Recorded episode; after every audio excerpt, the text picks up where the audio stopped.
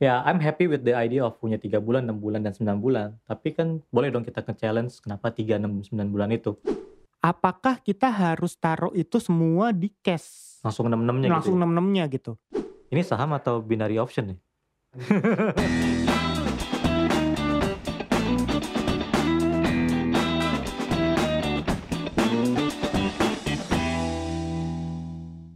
On the Way Fire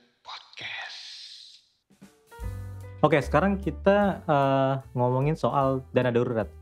Karena pasti banyak banget di mana-mana pun di Instagram, di podcast lain pasti banyak ngomongin dana darurat ya nggak Gus? Nah, termasuk mungkin dua tahun terakhir ya, kayak semenjak pandemi itu tuh kata yang paling sering muncul kali ya.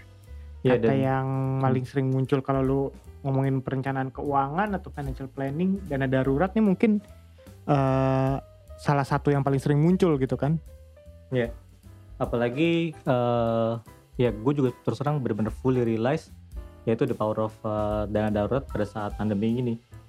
Apalagi maksudnya banyak banget eh, memang kadang-kadang darurat yang benar-benar udah nggak bisa whether it's apa namanya we lose our job gitu kan atau ya ya amit-amit ada keluarga yang kena covid dan segala macem gitu. Jadi kalau waktu episode pertama atau kedua tuh lu sempet ngomong ya apa namanya ya istilahnya eh lu mati lampu aja kan itu Iya, adalah ya kayak gitu kan. Jadi kedaruratan atau keadaan-keadaan di luar ya sesuai namanya lah ya itu Iya. keadaan-keadaan yang nggak kita expect tapi membutuhkan pengeluaran tiba-tiba yang jumlahnya juga sekali keluar gede gitu kan. Betul.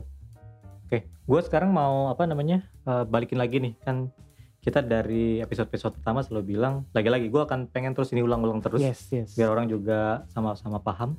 Nah to mention kalau eh, kita suka denger kan si I don't know blogger A, blogger B atau siapa pun yang cukup sering ngomong di finance itu eh, banyak ngomongin tips A, tips B, tips C. Menurut gue biar nggak bingung tuh mendingan sebenarnya semua itu bermuara pada ke sebuah pers- persamaan sederhana ini. Which is gue selalu bilang eh, pertama ya you need to find a way how to increase your revenue. Dan kedua ngurangin eh, your expense. Yang, yang ketiga itu tadi dari selisihnya itu bisa lo bisa lo apa simpen untuk lo invest dan akhirnya jadi eh, apa your fire number lah. Kurang lebih saya begitu. Nah dana darurat ini juga jauh, jauh sama pentingnya juga. Jangan sampai nanti gara something gara darurat ini nggak disiapin satu bisa mengganggu your revenue ya kan yang kedua atau malah jadi tiba-tiba lo jadi tambah gede apa tiba-tiba mendadak gede gitu. Jadi ini masalah daruratnya. Nah banyak yang suka bilang ngomongin dana darurat itu apa iya selalu enam kali gaji atau enam kali pengeluaran bulanan 9 atau 12 gitu? Lo ada ini nggak? Another view on that one. Iya, jadi kalau if you remember dulu waktu kita ngambil CFP itu agak clear ya di situ ya. ya ya Jadi kayak oh kalau lo single berapa kali, terus em, menikah berapa kali, menikah dengan tanggungan berapa kali ya. Iya. Eh, Sebenarnya kalau dilihat tuh apa sih gitu kan? Itu periode-periode tuh merepresent apa sih gitu ya? Hmm. Itu kan sebetulnya merepresent periode kedaruratan itu gitu kan? Iya. Istilahnya gini, kenapa sih perlu tiga bulan? Oh mungkin karena nggak ada orang yang harus lo tanggung sehingga berapa sih chance untuk misalnya dalam kasus orang kehilangan pekerjaan berapa sih kira-kira waktu yang lo butuhkan untuk menemukan pekerjaan baru? Oh Ya. bisa enam bulan bisa tiga bulan. Oh tapi ternyata ada sekolah anak-anak nih gitu kan? Atau ternyata ada orang tua yang ditanggung. Oh maka eh, kita cannot risk bahwa oh ternyata dalam enam bulan kita belum dapat kerja kita cannot risk it gitu kan? Makanya ya udah tiga bulan makanya enam bulan ya kan? Mau- atau mungkin lebih panjang gitu kan. Kalau kita punya tanggungan mungkin bisa jadi 12 bulan gitu. Ya menurut gue prinsipnya tuh adalah seperti apa kedaruratan itu tuh prinsip pertama sih. Gimana Hmm. menurut lo? Kalau yang kita pernah discuss mungkin hari ini gue mau bawa kurang lebih top 3 nya nih. Apa apa aja sih dana darurat yang perlu disiapin gitu ya. Top 3 atau top 2 lah ya. Satu misalnya gini ya I'm happy with the idea of punya tiga bulan 6 bulan dan 9 bulan. Tapi kan boleh dong kita ke-challenge kenapa 3, 6, 9 bulan itu. Kalau dari gua ngelihatnya adalah tergantung nih dana daruratnya butuhnya buat apa. Satu kalau kita mencadangkan sesuatu karena untuk dalam kutip amit-amit ketika kita kehilangan pekerjaan ya kan? Yang kedua atau misalkan ada istilahnya butuh ada medical treatment sakit atau apa rumah. Atau ketiga misalkan lo mencadangkan untuk suatu yang one of your big item di rumah misalkan renovasi atau, atau mungkin mobil dan segala macam jadi menurut gua dari situlah sebenarnya yang lebih tepatnya untuk mendefine 3 atau 6 atau 9 bulan tadi seperti lo bilang tadi. Kalau kerjaan lo cukup uh, high skill terus di market niche gitu dan Low mungkin lo, risk lah ya. uh, less risk ya lo bisa dalam waktu sebulan dua bulan lo bisa dapat pekerjaan mungkin lo cuma butuh mencadangkan satu atau dua bulan ya nggak sih? Tapi kalau your job is like everyone can do that gitu ya mungkin lo mencadangkan sampai 12 bulan Iya, emang eh emang gini sih. Kan intinya kan ini tuh resources ya. Ya. Eh of course kita pengen kalau yang namanya bantal pelindung gitu ya. Kalau gue bilang dana darurat atau bantal pelindung, kita pengennya tebel kan.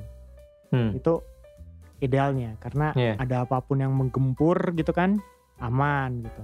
Nah, tapi kalau ketebelan resikonya apa sih? Resikonya adalah ya terlalu banyak resource yang kita pakai untuk membuat bantalan gitu. Kita nggak bisa Iya. attack our needs untuk yang lain gitu kan. Nah, not to mention bahwa eh, ada inflasi juga di situ gimana tuh?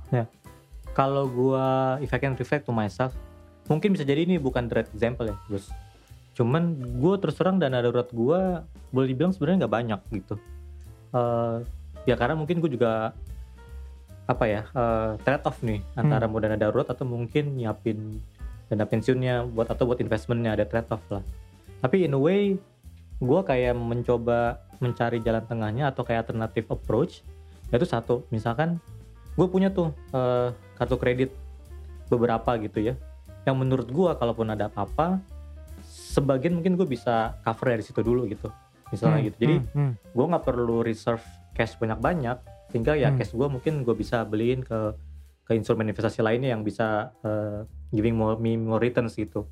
Toh kalau misalkan bagi gue ya kalau ada pun apa pun terjadi kan mungkin ya mudah-mudahan ada waktunya yang kayak tiga atau empat hari gue untuk untuk bisa mencairkan misalkan apakah saham gue atau segala macam. Jadi gue lebih lebih kayak gitu. Gue punya kartu kredit beberapa untuk salah satu dan darat gue this is not ideal this is not for everyone karena kalau gue lihat ke apa uh, financial blogger out there ya punya another approach gitu itu salah satu dari gue Nah, yang menarik dari approach lu itu gini kalau gua ngelihatnya. Hmm. Eh, dana darurat itu kan pengennya nggak kepake. oh iya iya Karena- iya, iya. Ya Ya, perlindungan no, kan? ya, ya. nggak disiapkan dengan harapan nggak kepake gitu kan. Hmm. Nah, eh, disiapkan dengan harapan nggak kepake artinya dana itu ada di situ terus tuh. Nah, kalau kita yang eh, familiar dengan terminologi inflasi gitu ya, artinya nilai uang tuh makin turun kan dari tahun ke tahun. Hmm, kalau dana darurat kita segitu-gitu aja, artinya nilai perlindungannya juga dari tahun ke tahun makin Makin turun gitu kan. Nah, terus sampailah pada questions sebetulnya dana darurat tuh apa sih? Pak lewo ditaruh di mana sih gitu kan ya? Iya.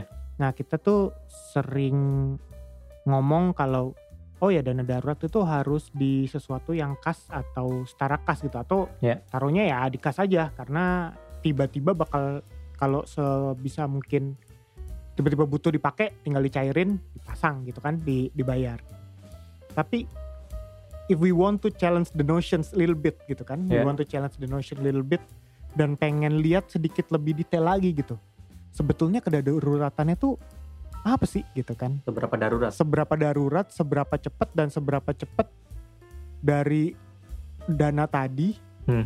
yang eh, untuk bisa dicairkan gitu.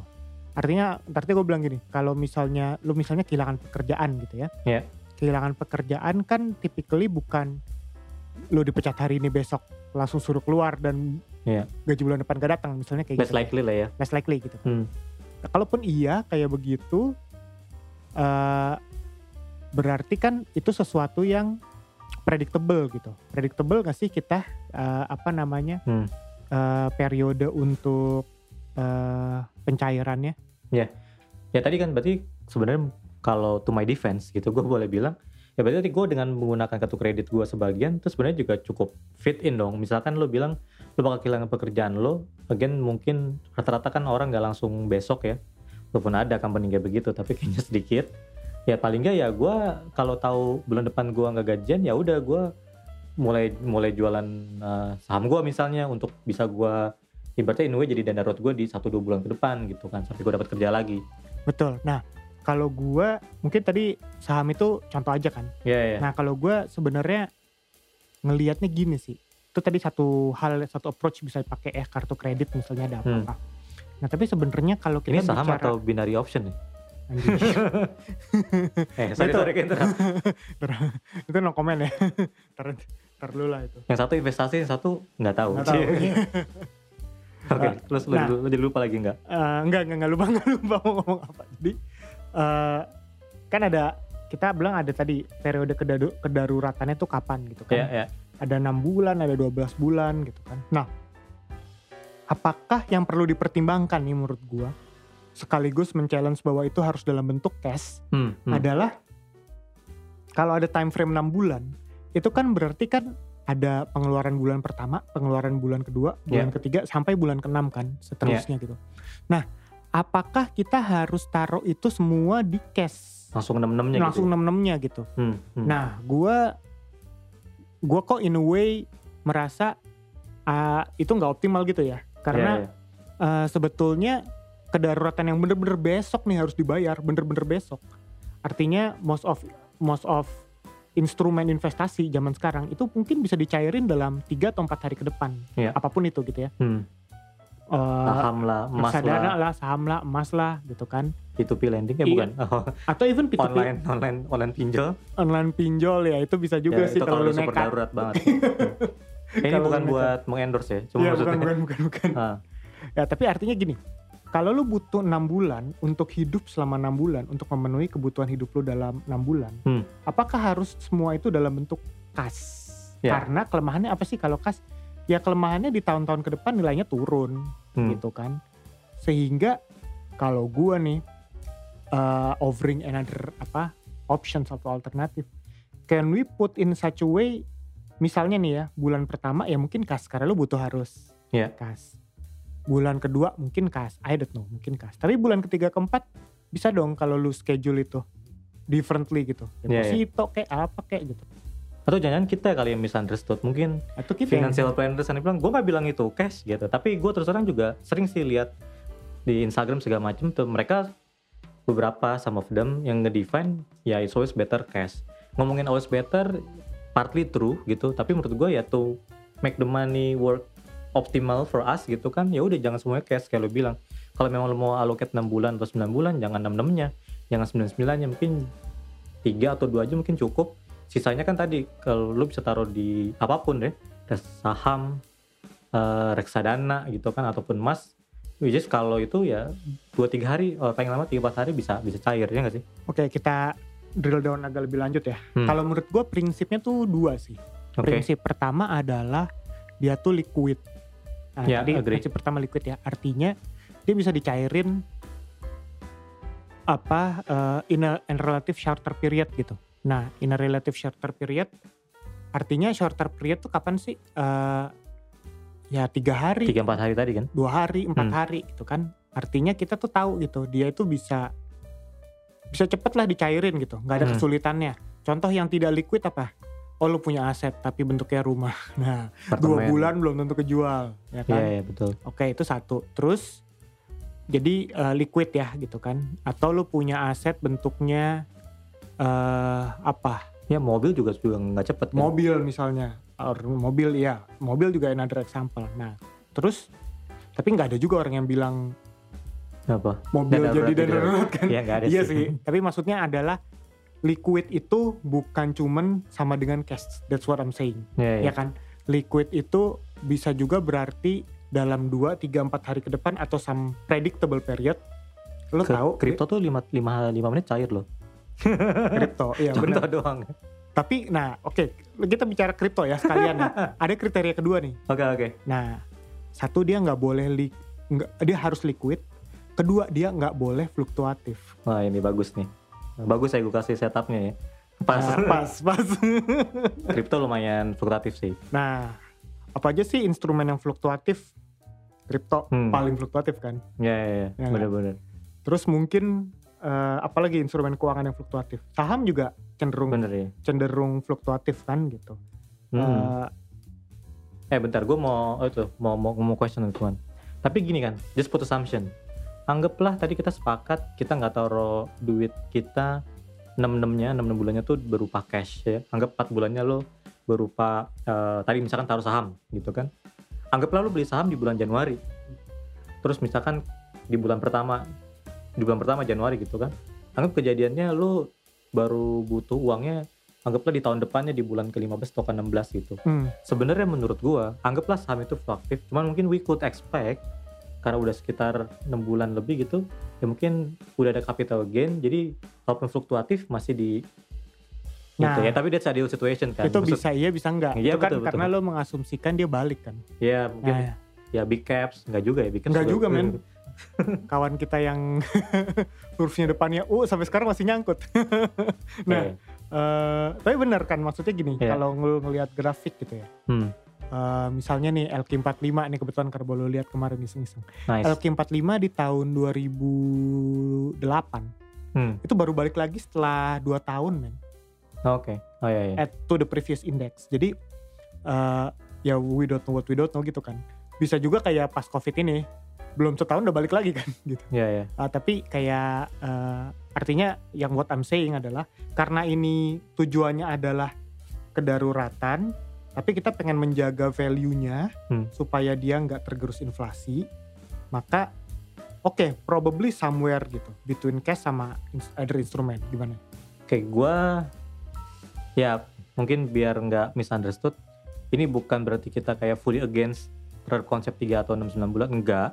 Orang boleh aja punya different approach, ya. Cuman ini kita mau kasihin ada pers- perspektif aja kan. Maksudnya, In fact, in fact we bukan kita nggak agree, tapi lebih kepada tetap 369 mungkin Oh, tapi cuman- di mananya gitu kan. oke. Uh, soalnya kan gue juga takutnya ntar pada salah kira ibaratnya, oh, oke jadi nggak punya uh, 6 atau 9 bulan cash jadi uh, jadi jadi nggak sama gitu. Padahal sebenarnya betul taruh taruh di di mananya, gitu nggak sih? Mm, bener, di Oke. mananya gitu. Nah, kalau gue lanjutin ya. Hmm. Nah, di mana sih yang menurut gue relatively eh, liquid satu, tapi tidak terlalu fluktuatif dua. Eh, tapi cukup untuk ngebit inflasi. Banyak sih. Salah satunya misalnya eh ya reksadana yang berbasis Reksadana dong. obligasi misalnya. Ya. Eh, jadi either RDPT atau RDPU misalnya. Hmm. Eh, terus atau to some extent walaupun ini resikonya cukup tinggi eh, P2P lending Ya ya. P2P lending itu to some extent tuh cukup predictable kalau lu eh, pilih periodenya dengan cukup careful ya karena kan Hmm. itu kan macam-macam ada yang Tapi lu bisa 50 cairin lebih cepet gak sih? Bisa ya? nggak bisa P2P lending gak bisa cepet? nggak bisa tapi dia bisa lu bisa pilih yang periodenya short short jadi misalnya dua bulan Hmm. atau tiga bulan Ya, jadi ya. if you are if uh, what you need is six month gitu misalnya ya misalnya sampai ya lu pilih yang periode bercairnya tiga bulan jadi di bulan ketiga dia udah Iya. cair gitu artinya secara risiko mungkin P2P lending itu risikonya cukup tinggi tapi Hmm. dia nggak nggak fluktuatif Iya. dan secara likuiditas dia cukup predictable gitu nah gimana Gua ngomong-ngomong, gua mau sedikit cerita nih. Mungkin gua aja kali yang agak kurang update dengan berbagai, berbagai macam teknis menjual emas. Hmm. Jadi gue belakangan kemarin sempet tuh jual emas antam gua gitu kan. Dengan tujuan sama dengan tujuan ya gue mau cairin eh, karena kebutuhan tertentu. Gue kemarin nyobain tuh Gus jual. Ternyata jualnya tuh juga nggak gampang loh ternyata. Maksudnya Hmm. kan kayak zaman dulu gue belum tahu banyak instrumen investasi jadi gue taunya dulu kalau ada lah lebih ya. dikit beli emas lah ya Hmm. antam gitu. Ternyata jual emas itu nggak gampang loh. Maksudnya ya gue waktu itu belinya di toko emas segini tapi untuk ngecairin gue kayaknya nggak prefer ke toko emas segini gitu. Ya gue merasa nggak safety aja ntar abis cairin ada yang ngikutin gue dari belakang gitu kan. Know. itu satu. ditomprok bang terus gue gitu datang aja ke pegadaian. Setahu gue pegadaian oh jadi iklan. Ini bukan iklan ya. Guardian Oh, is a company. Ini contoh kalau mau sampel gitu. Gue sebut aja nggak apa-apa kan. Iya, iya. begitu gue datang ke pegadaian terus gue baru tahu ternyata di pegadaian itu nggak bisa jual emas. Cuma bisa menggadaikan gitu kan tapi kalau nggak salah tuh dia tuh ada kayak ada anak perusahaannya namanya apa ya? Galeri 24 ya kalau nggak salah ternyata bisa. Nah itu pun juga bagi gue ngerasa nggak gampang juga tuh. Maksudnya ada syarat-syaratnya lah. Hari ini tuh cuma boleh jual limit berapa dan segala macam. Again to my point adalah gue pikir dulu tuh punya emas tuh lo bisa cairin eh, datang cair kayak datang cair gitu. gitu. Ternyata enggak waktu itu gue datang sampai tiga kali. Karena waktu itu masalahnya dibilang oh hari ini kita udah eh, ada thresholdnya hari ini kita nggak bisa nggak bisa mencari buyback lagi setelah dibilang. Terus besoknya datang oh karena gue datang pagi-pagi besoknya kan. Pagi-pagi belum bisa nih belum ada modalnya cuma ada sekian pokoknya not really easy gitu. Kalau ngejual cuman kalau buat menggadaikan kayaknya sih gampang lu datang gadai.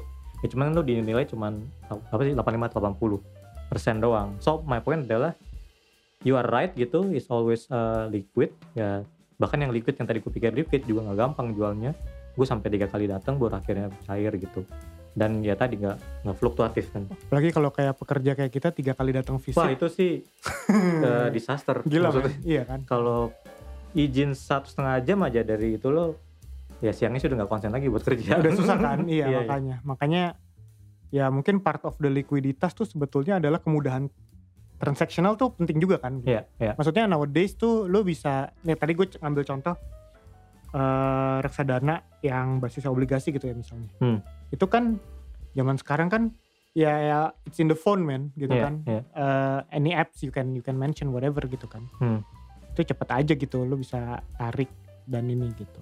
Itu sih kalau menurut gue prinsipnya kurang Eh lebih. tadi beneran gak sengaja sih tiba-tiba ada pegadaian galeri 24 mungkin ya. teman-teman yang lain kalau mau masuk sih tadi smooth banget kan Wah mantap, laku mantap. pas Mantap. ya oh iya bener. mungkin teman kita ada yang di sana kan Iya, teman kita yang di sana baru pindah ya. Nah, Oke, jadi eh, menurut gua episode ini atau mungkin kalau gue boleh tambahkan selama ini kita selalu bilang persamaan matematika sederhana kita kan selalu having more revenue, less expense, terakhir eh, Reinvest, punya ya. punya reinvest gitu. Kalau gue boleh tambahin sebenarnya mungkin harus ada yang namanya istilah protection gitu nggak sih? Hmm, hmm, hmm, hmm. Ya protection in the way sebenarnya untuk itu tadi, misalkan setahu gue nih produk asuransi ada tuh yang buat hmm, apa ya mengurangi resiko kalau terjadi kenapa-napa pada diri lo dan lo ada kayak penggantian income lah. Iya. Gue nggak ngafal detailnya. Terus ada juga resiko kesehatan, Hmm. makanya ada, makanya ada asuransi kesehatan beli jadi ya biar kalaupun kena ya lo nggak nggak bayar sekian banyak itu loh. Iya. Nah lagi-lagi itu cuma contoh, sih buat agen asuransi. Boleh, boleh. no, no, no.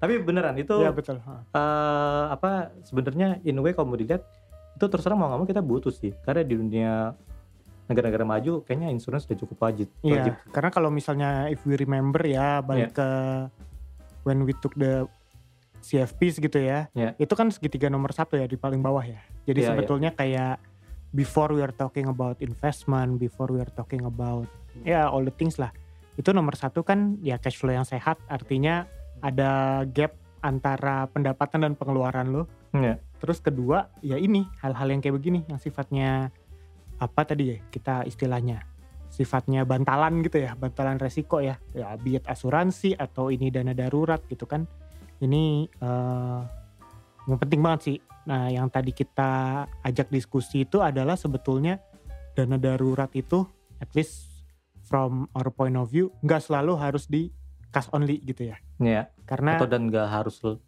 bulan juga nggak harus enam bulan dalam juga bentuk betul. cash maksudnya. Ah, kan? dalam bentuk cash gitu. Artinya kayak ada dua prinsip sih yang tadi kita offer gitu. Satu, likuiditas Mhm. harus liquid gitu atau bisa dipred, dipred- bisa diprediksi gitu ya, bisa Hmm. diprediksi likuiditasnya. Terus kedua, tidak boleh fluktuatif karena we don't know what we don't know gitu dalam Iya. hal dalam hal fluktuasi. Oke. Gitu kali kurang lebih ya. Menurut gua eh ya I think that's all for today soal dana darurat. Kalau soal detail segala macam I believe ini mini financial blogger apa sih istilahnya financial influencer di luar sana banyak yang lebih detail cuman hari ini terus terang gue sama bagus tuh tertarik untuk ngediscuss apakah harus 6, 9, 12 dan bentuknya seperti apa nah untuk pension kita tahu untuk achieve fire itu kan it's super challenging jadi Ya. penny penny yang bisa kita Iya. apa put our money work harder let's do it gitu kan Iya betul betul. Jadi optimal gitu kan. hmm. So we don't forget risk tapi tetap tetap playing attack lah dengan yang oke I think that's all that's all. oke thank you everyone Thank you. Bye.